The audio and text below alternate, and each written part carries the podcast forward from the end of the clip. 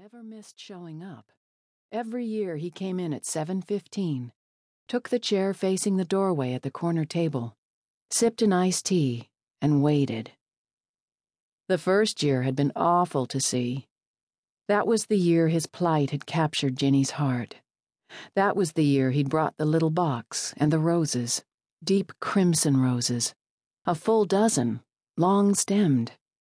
He'd set them on the table by the empty chair and sat there, the ice melting in his tea, his heart and eyes raw and wounded. Oh, she liked to have died for him, watching the minutes tick by. After twenty or so, he'd taken out the little box, flipped it open, looked at it, then closed it back up again and put it in his pocket. Oh, how her heart had ached. And his face. It showed everything, that face hope in his eyes, guilt and despair in the lines from nose to mouth, a hint of anger in the set of his jaw and mouth. That's when she had begun to pray for him, the dark haired man. Oh, Lord, she had whispered, you know everything. Nothing is hidden from you. Whatever the situation, whatever the hurt, you can heal it. Do it, Father. Have mercy on this man.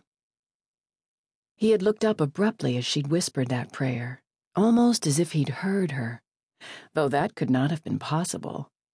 Their eyes had met for just a moment. Ginny had given him a slight nod. He nodded back, forced a smile, then looked back toward the door.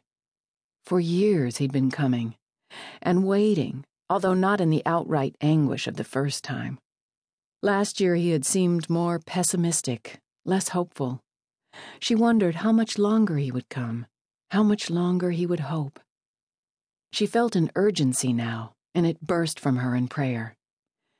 Lord, all things serve you, she murmured under her breath. You hold everything together, and everything follows the counsel of your will. The king's heart is in the hand of the Lord. As the rivers of water, he turneth it whithersoever he will.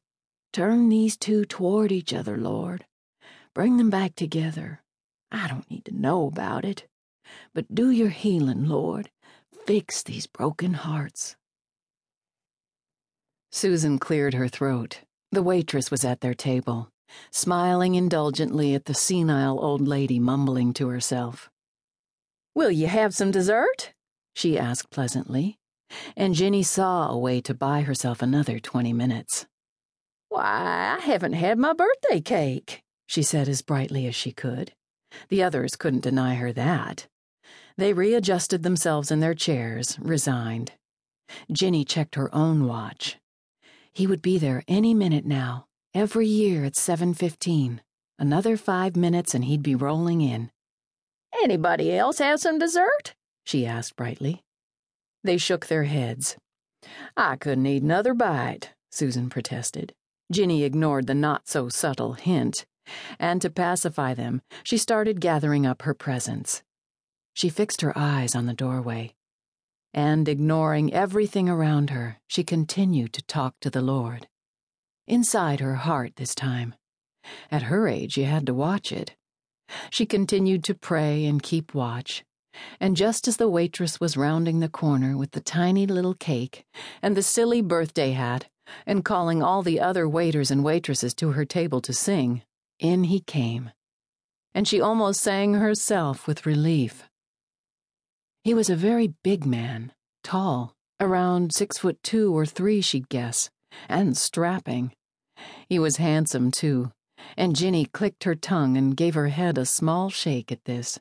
Handsome men could be problematic, used to getting their own way and such.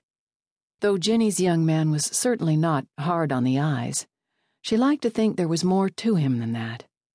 His hair was dark, his features bold, but there was something else about him that spoke of character to her, though she couldn't quite put her finger on what it was. It was just that he spilled out trustworthiness and competence, and although she couldn't say why, Ginny knew if it ever came to such an eventuality, her life would be safe in his hands. He had a calm, steady face. Good, clean, honest lines to it. He looked at home in a suit, but at the same time,